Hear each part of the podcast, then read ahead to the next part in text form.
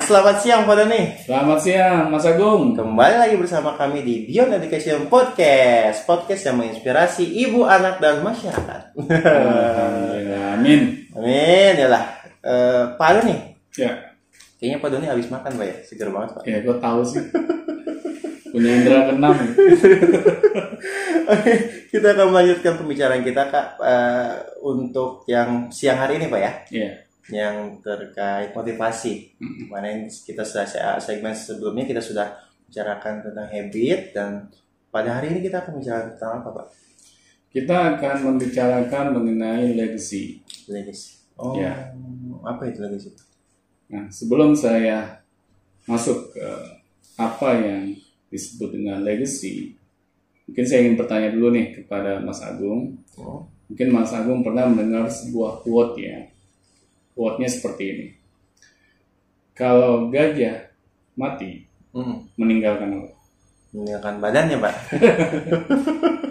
Gimana meninggalkan badannya? Kalau gajah mati udah kalau mata ya, kan ruhnya hilang, ditinggalin badannya di situ. Di mana badan? Di situ Di situ gimana? Oh, meninggalkan gadingnya Pak, Gading. gadingnya. Kalau harimau, Harimau meninggalkan kayaknya tergantung harimau itu belum makan atau udah gitu. ya terserah deh. Mau makan kayak mau enggak. meninggalkan taringnya Pak. Yakin? Kok taring Apa dong? Apa Pak? belangnya. Oh iya iya iya. Nah, kalau manusia mati meninggalkan apa? Kalau manusia mati meninggalkan nama di atas nisan kuburan. Nama di atas nisan kuburan. Ya, emang sih Yang tertulis gitu di Kan nisan nisan dari batu ya awet berarti kan. Iya betul. Apakah nama itu hanya sekedar yang tertulis di batu nisan? Ya nggak juga sih. Contoh misalnya dia dulu pernah sekolah di SD, kan nama dia ada tertulis di situ. Terus di SMA di data-data sekolah kan ada tuh banyak di rapot kan. Kalau beliau meninggal ya namanya banyak tertulis di sana pak. Oh gitu. Waduh. Luar biasa nih. Biasa di luar nih, biasa di luar. Kenapa? Biasa di luar. Ternyata kayak Mas Agung mesti sekolah lagi. Oke, jadi manusia mati kan meninggalkan nama. Hmm, hmm, hmm. Ya. Pertanyaan yang kedua, nama tersebut ketika ditinggalkan, kita ingin meninggalkannya seperti apa? Apa yang akan diingat oleh orang yang masih hidup mengenai nama kita itu? Wah, amalan-amalan soleh gitu pak, kebaikan, kebermanfaatan. Misalnya, oh iya dulu saya pernah diajar nih sama guru ini, tapi guru ini udah meninggal gitu kan apa biasanya. Hmm, Eh, terus apa lagi ya banyak pokoknya yang bisa ditinggalkan selain nama, kenangan gitu, bermanfaatan gitu pak. Oke, jadi kenangan yang positif ya, Gitu. yang kita harapkan Iya. ketika kita sudah dipanggil oleh Allah, Hmm, kita ingin nama kita dikenang dengan hal-hal yang positif yang pernah kita lakukan iya, semasa kita hidup. betul. Nah, inilah yang menjadi tema kita di hari ini mengenai legacy. Hmm, Legacy ini adalah peninggalan meninggal. yang kita berikan kepada orang-orang yang masih hidup. Hmm, Ya, bisa itu orang-orang di sekitar kita hmm, maupun orang-orang di luar lingkungan kita, bisa masyarakat luas. Tetapi kadang legacy ini tidak terpikirkan oleh kita yang masih hidup. Kita merasa bahwa hidup ini selamanya. Hidup ini tidak akan pernah berakhir. Dan inilah yang membuat setiap orang ini jarang yang memikirkan legacy. Ketika saya sudah dipanggil, ketika saya sudah meninggal, kira-kira apa nih yang akan saya tinggalkan untuk orang-orang yang masih hidup di sekitar saya maupun di masyarakat. Karena jangan dipikirkan, itu membuat orang-orang yang masih hidup tidak berusaha untuk meninggalkan legacy yang baik ketika dia nantinya meninggal, ketika dia nanti dipanggil oleh Allah. Karena ini penting untuk dibahas, kita akan melihat bahwa legacy ini harus kita perjuangkan. Hmm. Jadi memang mau tidak mau ya kita itu harus sadar bahwa kita tuh akan meninggal. Ya, Jadi kita, harus sadar, kita harus sadar gitu ya. bahwa manusia ini hidupnya nggak akan selamanya. Iya, dan agama apa agama apa pun mengajarkan tentang itu, Pak ya. Ya, Hmm. sampai ada seorang eh, ahli pengembangan diri ya dari Amerika yang bernama Stephen Covey. Dia membuat buku yang bernama Seven Habits Hmm. Highly of Effective People. Dan di habit kedua itu dia sebutkan bahwa manusia itu harus berpikir secara end in mind. Ya, tepatnya begin with the end in mind. Kita harus berpikir bukan saat ini, tapi nanti Nantinya seperti apa? akan seperti apa.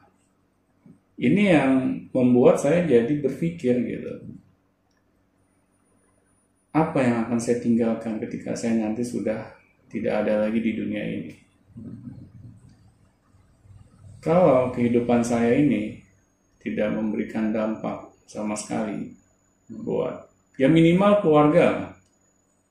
Ya. Apalagi masyarakat. Kalau keluarga aja tidak dapat kita tinggalkan sesuatu hal yang baik, sesuatu hal yang membuat mereka ini menjadi terkenang gitu atas kontribusi kita selama kehidupan kita di dunia gitu.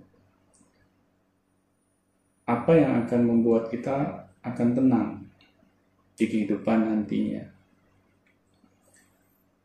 Pastinya di agama mana pun, ketika kita sudah berakhir di kehidupan dunia dan kehidupan berikutnya, pasti kita akan ditanya amalan kita apa, Hmm. apa yang sudah kita perbuat selama kehidupan kita di dunia. Hmm. Kalau sama sekali nggak ada yang positif, Hmm.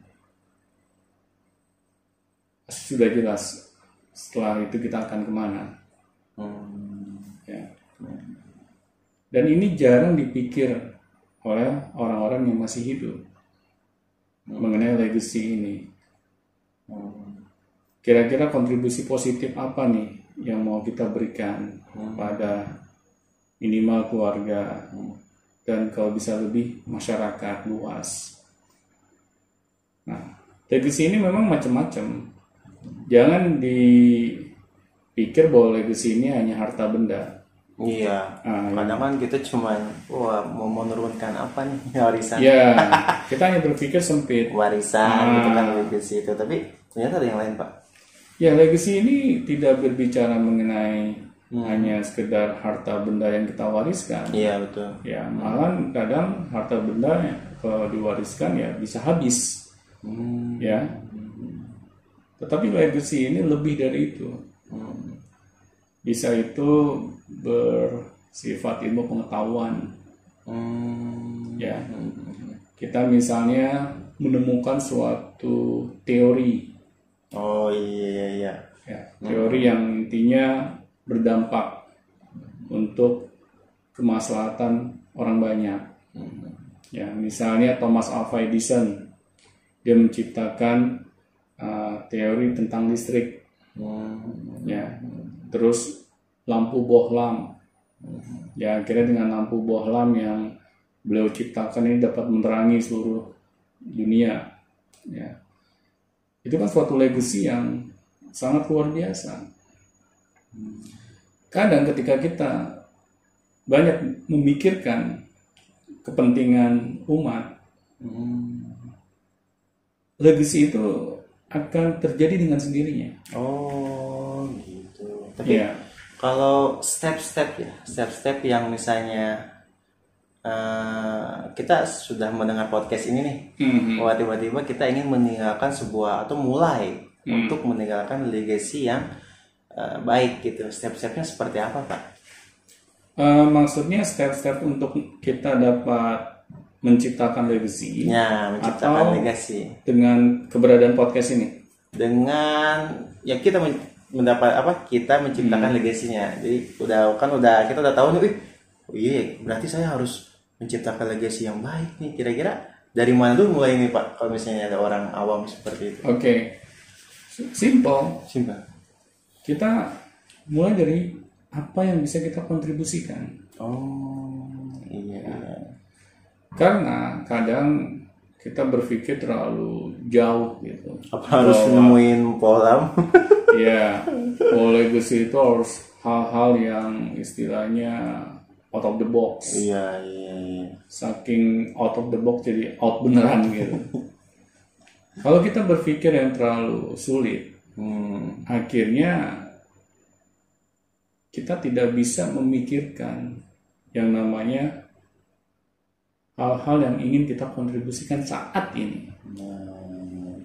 Ya. Jadi kita jangan berpikir misalnya lima tahun ke depan, 10 tahun ke depan, 1000 tahun ke depan. Kita pikirkan saat ini apa yang bisa kita kontribusikan. Oh, oh langsung ke situ pak ya? Iya. Ya, Oh, iya. Kalau saya mungkin berbeda ya dengan misalnya pemikiran orang-orang bahwa harus hal yang misalnya extraordinary, ya satu hal yang uh, beyond imagination misalnya. Dan hal-hal tersebut akhirnya membuat kita jadi apa ya? Jadi kesulitan sendiri Ah, nih. jadi menghambat kita. gitu. Jadi malah kesulitan mikirin legacy. legacy. Iya. Karena kita berpikirnya terlalu keras gitu. Iya. Saking keras kita nggak berbuat apa-apa. Ya. Iya iya. Nah, sebenarnya legacy itu kita bisa mulai dari apa yang kita bisa kontribusikan saat ini. Oh. Misalnya nih simpel, Iya, contohnya. kita seorang ayah. Hmm, hmm. Legacy seorang ayah gimana? Biar diingat sama orang ayah. ya anak-anaknya gitu kan? Legacy seorang ayah, pertama ya, ayah itu harus bisa menjadi role model yang baik Ah, bagi istri maupun anak-anaknya. Iya, Ya. iya, iya. Jadi ketika kita bisa menjadi role model yang baik, kita bisa menjadi pencari nafkah yang luar biasa. Kita bisa apa namanya tetap dengan kesibukan kita, kita tetap memperhatikan anak-anak istri kita. Hmm, Ya, akhirnya istri dan anak kita merasakan hmm, sentuhan kita. Dan ketika kita sudah tiada, saya meyakini bahwa istri maupun anak-anak kita itu akan kehilangan sosok seorang suami maupun ayah. Ya. Ya, tetapi ketika kita menjadi seorang ayah, terus kita tidak memenuhi kewajiban kita Hmm, sebagai seorang ayah yang benar, hmm, misalnya kita nyari rezekinya aja males-malesan, Iya. atau enggak kita ketika ketemu dengan anak dan istri malah seringnya bertengkar. Hmm. Ya. Dengan cara-cara seperti itu bagaimana kita ingin memberikan legacy? Itu baru ke orang terdekat ya, Iya. Nah, apalagi ke masyarakat. Hmm. Nah, kalau menurut saya legacy itu pertama yang harus merasakan orang terdekat dulu. Oh jadi jangan terlalu mikir jauh-jauh dulu ke mana Iya, jangan mikirin apa namanya untuk menerangi dunia dulu gitu Ya ya. mau bikin alat untuk dunia ini. Iya. oh iya, baik kebanyakan seperti itu sih pak. Iya. Yang ada-ada itu ya bukannya overthinking ya, lebih tepatnya sih ingin menciptakan sesuatu yang beda dari yang lain, tapi yang terdekatnya tidak dipikirkan. Wah, jadi Iya. contoh misalnya di, di di dekatnya itu banyak sampah-sampah berserakan, tapi dia Hmm. malah memikirkan sesuatu yang lain gitu. Kenapa nggak menciptakan sebuah alat yang atau misalnya sebuah pengetahuan atau sebuah eh, apa eh, pembiasaan kita untuk mengatasi sampah-sampah tersebut, nah gitu. Iya. Hmm. Jadi legacy itu harus kita mulai ya dari apa yang bisa kita lakukan saat ini. Hmm, dan lingkungan terdekat itu ya. Ya? Lingkungan terdekat. Hmm. Misalnya ketika kita menjadi seorang ayah, kita menjadi seorang istri, kita menjadi seorang anak, kita menjadi seorang pekerja, ya kita harus memberikan kenangan yang terbaik di mana kita berada dengan apa yang kita lakukan. Jadi jangan sampai nih ketika kita apa namanya menjadi seorang ayah kita tidak dapat menjalankan fungsi sebagai seorang ayah yang benar. Hmm, menjalankan perannya. Nah, menjalankan perannya dengan benar. Atau ketika kita menjadi seorang pekerja kita tidak bisa memberikan yang terbaik, berkontribusi yang terbaik. Hmm. Akhirnya juga tidak ada kenangan yang positif mengenai kita di tempat di mana kita bekerja. Hmm. Atau juga ketika kita menjadi apa namanya seorang anak, Hmm. kita tidak bisa menjadi anak yang berbakti, Hmm. ya malah menjadi anak yang kurang ajar terhadap orang tuanya, Hmm. terhadap lingkungannya. Dan sebenarnya ya legacy itu harus dimulai dari hal-hal yang terkecil dulu. Hmm. Nah, setelah hal-hal yang terkecil kita bisa lakukan, baru hal-hal yang besar kita bisa lakukan. Nah, iya juga ya. Jadi kalau sudah oke nih di, di internetnya, kita mulai keluar gitu ya. Iya. Mengukurkan bagaimana sih cara bikin buku misalnya. Ya, Bagaimana sih cara meng- menginspirasi orang-orang gitu kan? Iya. Nah, kayak gitu. tergantung Kemampuan. passion kita di mana. iya. Nah, di mana kita bisa berkontribusi. Misalnya kita seorang penulis ya bikinlah buku yang dapat menginspirasi misalnya. Kalau kita menjadi seorang selebritis misalnya, kita bisa memberikan influence Iya. terhadap fans-fans kita dengan hal yang positif. Jadi hal-hal yang kita berikan itu bukan hal-hal yang apa namanya ya sekedar apa ya Untuk meramaikan saja. gitu. untuk meramaikan saja Memviralkan saja Ah, gitu kan kebanyakan ya. hanya untuk mencari sensasi Iya, saja sensasi kayak gitu-gitu. Nah, tapi hal positif karena itu akan dikenang oleh orang-orang terdekat maupun masyarakat luas Ya. Nah ini yang kita harus pikirkan. Jadi ketika kita uh, melakukan sesuatu, kita tahu ada konsekuensi di situ. Ya. Ini kadang kita tidak memikirkan kita hanya sibuk memikirkan diri kita sendiri gitu. Iya. Kita lupa kita ini hidup ada orang-orang di sekeliling kita yang membutuhkan sentuhan kita, kontribusi kita. Nah ini yang kita jarang pikirkan. Misalnya jadi seorang ayah, kita sibuk hanya nyari duit. Iya. Sampai anak istri di rumah dianggurin gitu. Padahal kita nyari duit buat siapa sih? Buat diri kita apa buat keluarga kita? Bisa. Ya. Padahal kan kita nyari sesuatu, sesuatu nasi itu kan untuk keluarga kan yang paling utama. Ya. Kalau kita masih memikirkan hanya diri kita, Hmm. ya berarti kita sama aja seperti orang yang belum berumah tangga. Hmm. Ya. Padahal hidup berumah tangga ini ya mindset kita harusnya berbeda. Hmm. Kita mulai memikirkan orang lain.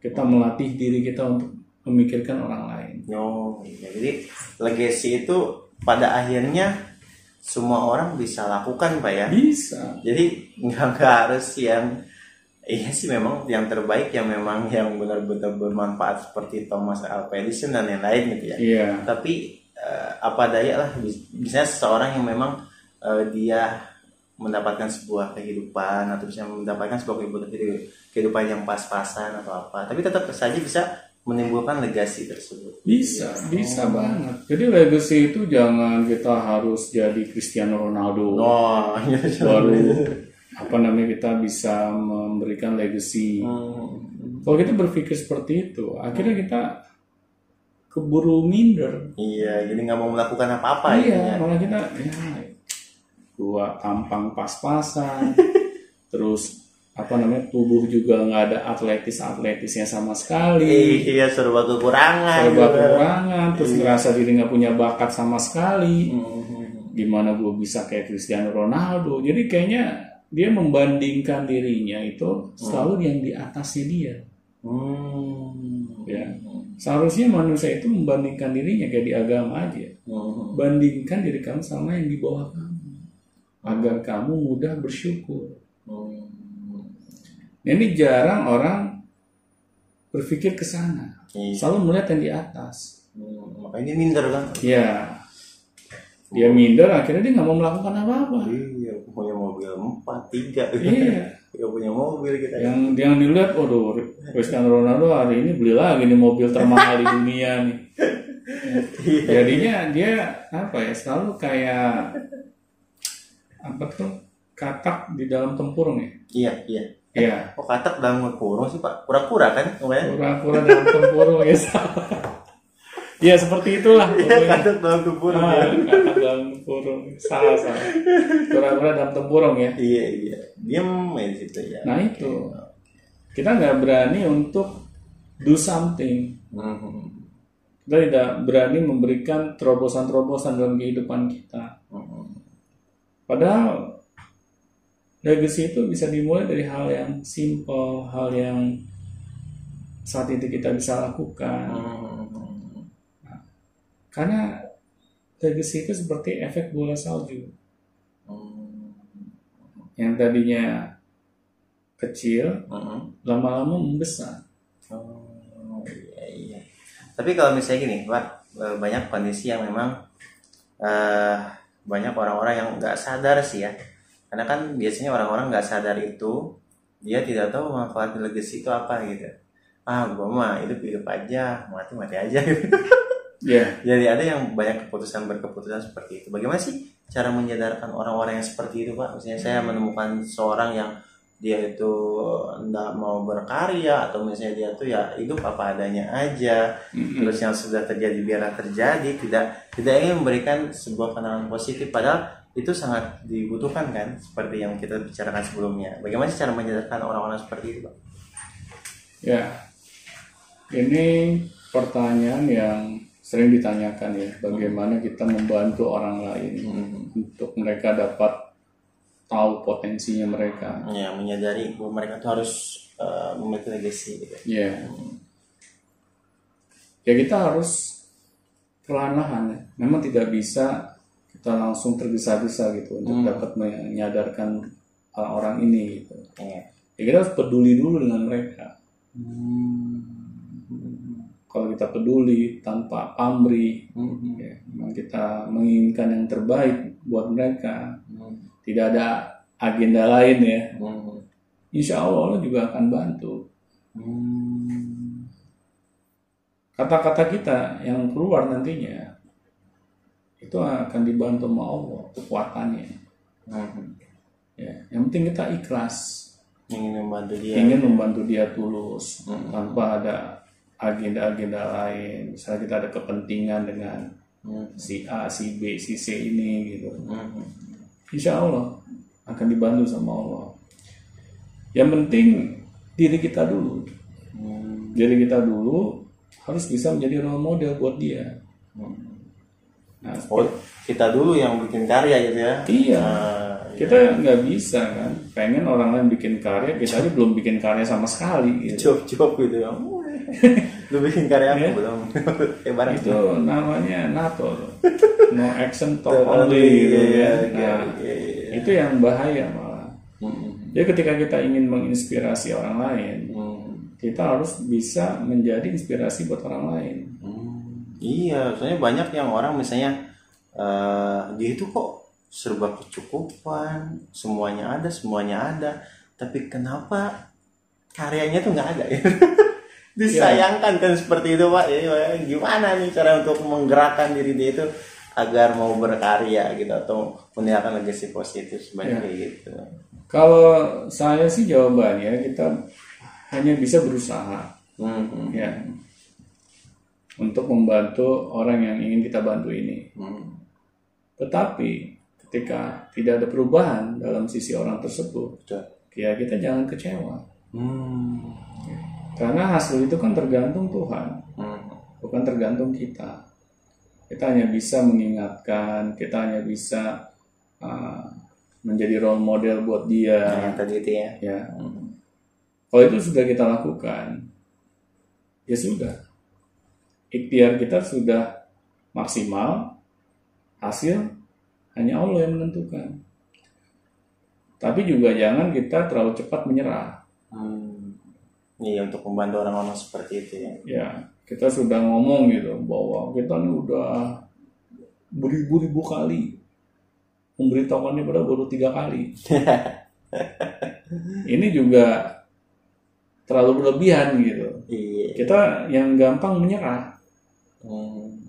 Kita aja mudah menyerah ya gimana orang yang mau kita kasih inspirasi. Hmm. Yang penting jangan bosan, selalu ingatkan, ingatkan, ingatkan. Ketika bertemu dengan orang yang seperti itu ya. Ah, tapi sambil kita juga harus berkaca diri gitu. Iya, sudah pantas belum untuk mengingatkan? Ya, Ah. sudah pantas belum untuk mengingatkan. Karena memang orang itu ketika kita nasihatkan itu seperti cermin gitu. Hmm. Dia akan melihat kita juga. Ih, siapa yang nasihatin? Ah. Misalnya kita suka main bola nih, Hmm. terus kita diberikan nasihat Hmm. sama orang yang nggak bisa main bola. Gimana coba perasaan kita? Ah, eh, eh, situ siapa ya? Coba kita suka main bola, yang nasihatin Cristiano Ronaldo. Wah, langsung ya. Itu apa?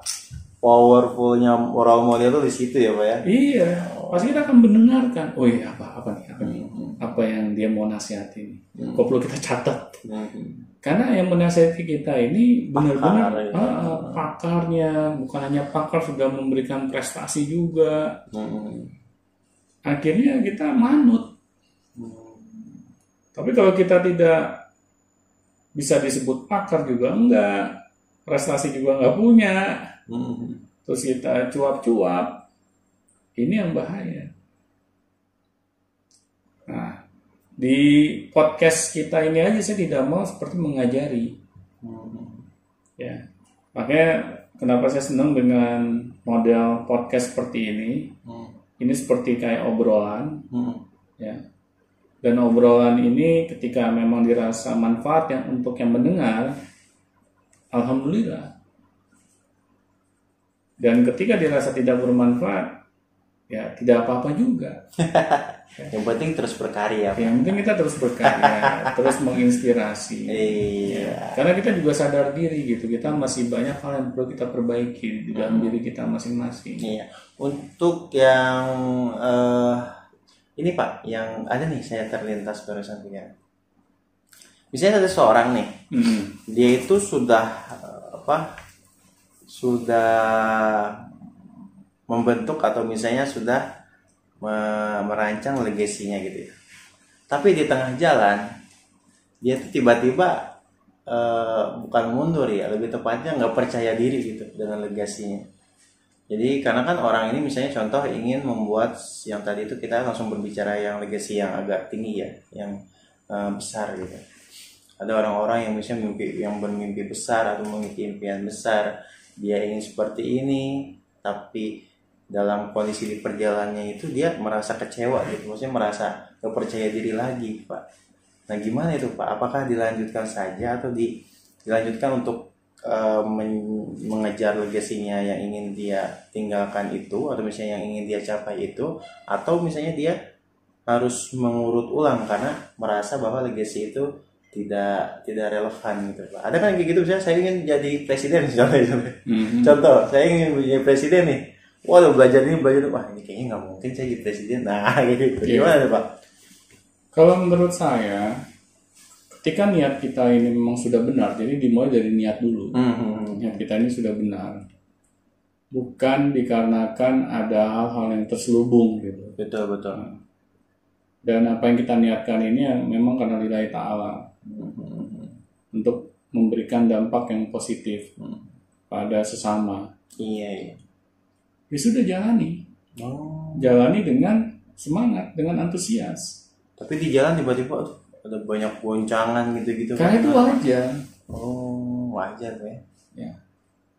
Kalau kita menghadapi masalah, Hmm. rintangan di tengah jalan, ya namanya kan kita masih hidup di dunia. Dunia ini tempatnya apa? Tempatnya ujian. Ujian. Berarti kan tempatnya ujian ini masalah, Hmm. rintangan, Hmm. hambatan. Ya jalani. Hmm. Nah, ketika saya mendirikan sekolah Fikar School aja, di Hmm. tahun pertama itu hanya tiga murid. Iya. Hampir saya mau berhenti. Iya untuk untuk membentuk legasi bapak ya. Ya, hampir mental saya ngedrop. Kenapa saya ngedrop? Kok hanya tiga murid ya selama satu tahun Fikar School ini? Saya tanya waktu itu ke ayah saya, apakah saya harus meneruskan Hmm. Fikar School ini atau berhenti saja? Iya. Ayah saya menanyakan balik, niat kamu apa bikin sekolah ini? Coba kamu pikirkan lagi sebelum memutuskan untuk berhenti. Nah, Iya. Antara berhenti dan melanjutkan tuh. Ya. Diambang ini, diambang. Karena ayah tidak bisa memberikan jawabannya, hanya kamu yang tahu. Akhirnya ayah saya berbicara seperti itu, saya introspeksi diri saya. Hmm. Selanjutnya introspeksi. Ah, mengapa sih saya mau mendirikan sekolah ini? Hmm. Nah, ternyata ketika saya introspeksi ke dalam diri, saya merasa niat saya ini untuk membuat sekolah yang pro terhadap anak. Yang ketika saya jadi muridnya aja, Hmm. saya senang untuk datang ke sekolah ini untuk menuntut ilmu. Dan akhirnya karena landasan niat saya seperti itu, saya memutuskan untuk jalan lagi. Ya memang pada saat itu ya jujur aja keadaannya sangat berat. Iya, gitu kan. Kalau Ah, kita saya jalan baru- iya gitu gimana gitu Iya. banyak banyak rintangan Pak, ya. banyak rintangan. Saya baru menikah, Hmm. terus ada anak satu masih bayi. Saya belum bisa menjalankan fungsi saya sebagai seorang kepala keluarga yang pencari nafkah yang baik. Hmm.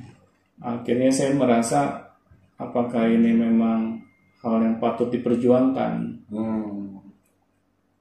Ketika ada dilema seperti itu, itu wajar. Kan saya juga masih manusia. Ya.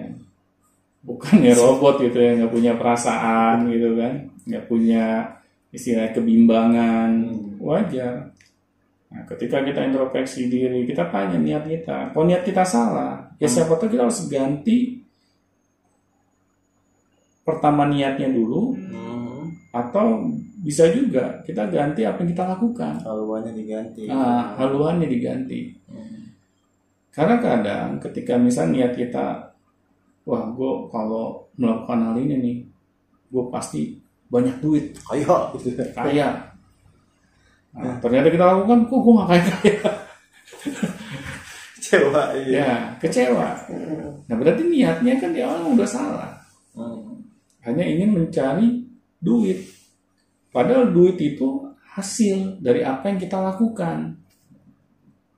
Ya. Tapi kita mindsetnya salah. Duit duluan yang jadi end in mind kita. Nah, bukan apa nih hal yang ingin kita kontribusikan agar ini menjadi manfaat bagi orang banyak. Kayak contohnya kayak Bill Gates gitu ya. Hmm. Bill Gates kan pernah menjadi orang paling kaya di dunia nomor satu berturut-turut sampai belasan tahun. Hmm.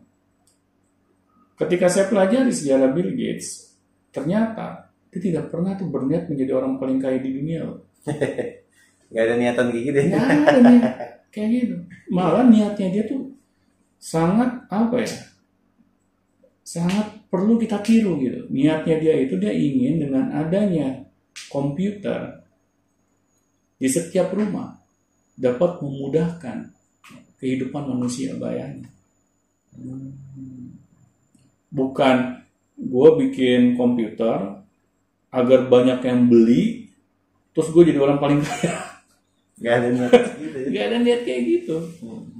Nah, akhirnya kayak itu kan hanya impact, dampak aja. dari apa yang dia perbuat. Nah, ini yang membuat saya akhirnya terbuka gitu pikiran. di situ ya udah Nah, kita jangan fokus ke uang hasil karena itu sudah wewenangnya Tuhan. Kita nggak mungkin dong mengambil wewenang Tuhan gitu. ya. Kita ambil wewenang yang bisa kita lakukan. Ya, hasil sudah kita kasih aja ke Tuhan. Mau itu kita jadi orang paling kaya di dunia atau hasilnya biasa-biasa aja, yang penting niat kita, ikhtiar kita sudah kita lakukan dengan maksimal. Oh, iya. Berarti ketika seseorang yang ingin eh, dalam perjalanan menuju legasi ingin meninggalkan sebuah warisan gitu kan atau ingin memilih sesuatu agar dia bisa bermanfaat dan ketika di tengah jalan itu dia mendapatkan masalah atau dia mendapatkan ih benar nggak sih ini jadi kembali lagi merombak niatnya ya pak ya Ya, tanya Ya, dulu, tanya dulu ah, dalam diri. ke dalam diri, introspeksi dulu introspeksi diri kita. apakah ini benar gitu Hmm. terus kita luruskan niatnya juga jangan jangan hanya sekedar niat yang hanya s- kenikmatan sendiri saja misalnya gitu ya jadi niatnya itu memang Iya. harus benar-benar memikirkan orang banyak gitu bermanfaatan dan lain-lain seperti itu Sampai saya pernah melihat sebuah video yang sangat menginspirasi ya. Hmm. Jadi di video itu di di diskenariokan bahwa kita ini sudah tidak ada lagi di dunia ini Hmm, ya. Terus orang-orang terdekat kita berbicara mengenai diri kita. ya oh gitu di video itu Nah, pak Di video itu. Hmm, Dari pasangan kita, hmm, saudara-saudara kita, tetangga kita. hmm. Di situ video tersebut membuat saya akhirnya berpikir, Hmm, ketika saya nanti sudah tidak ada, saya ingin dibicarakan hal yang positif atau hal yang negatif oleh orang-orang terdekat saya. Nah, di sini akhirnya membuat saya jadi berpikir keras gitu. hmm. ternyata setelah kita meninggal, nah, kita tidak ada lagi di dunia ini, orang-orang terdekat kita lah yang akan pertama kali mengenang kita. Hmm, iya yang tadi itu ya. Hmm, Kalau positif, alhamdulillah. positif juga gitu ya. Ya. Berarti apa yang kita lakukan selama hidup kita ini sudah positif. Hmm. Tapi kalau negatif, malah ketika kita meninggal terus istri kita bilang alhamdulillah. Akhirnya suami gue pergi juga. sangat mengenaskan dan mengerikan ya. Terus anak-anak kita gitu. Hore! Ore, bisa main PS sepuasnya gitu misalnya. Iya iya iya. Ini yang seharusnya di bahan pikir kita. Apakah itu yang kita inginkan? Ya, kenangan yang negatif gitu. Yang setelah kita nanti tidak ada lagi di dunia ini. Ketika kita sering memikirkan hal itu, Hmm. insya Allah hati kita akan menjadi lebih lembut. Hmm. Ya. Kita juga dalam bertindak selalu hati-hati. Kita selalu berpikir konsekuensinya. Ya. Dan inilah yang membuat saya penting kita memikirkan legacy apa setelah kita sudah tidak ada lagi di dunia ini. Hmm.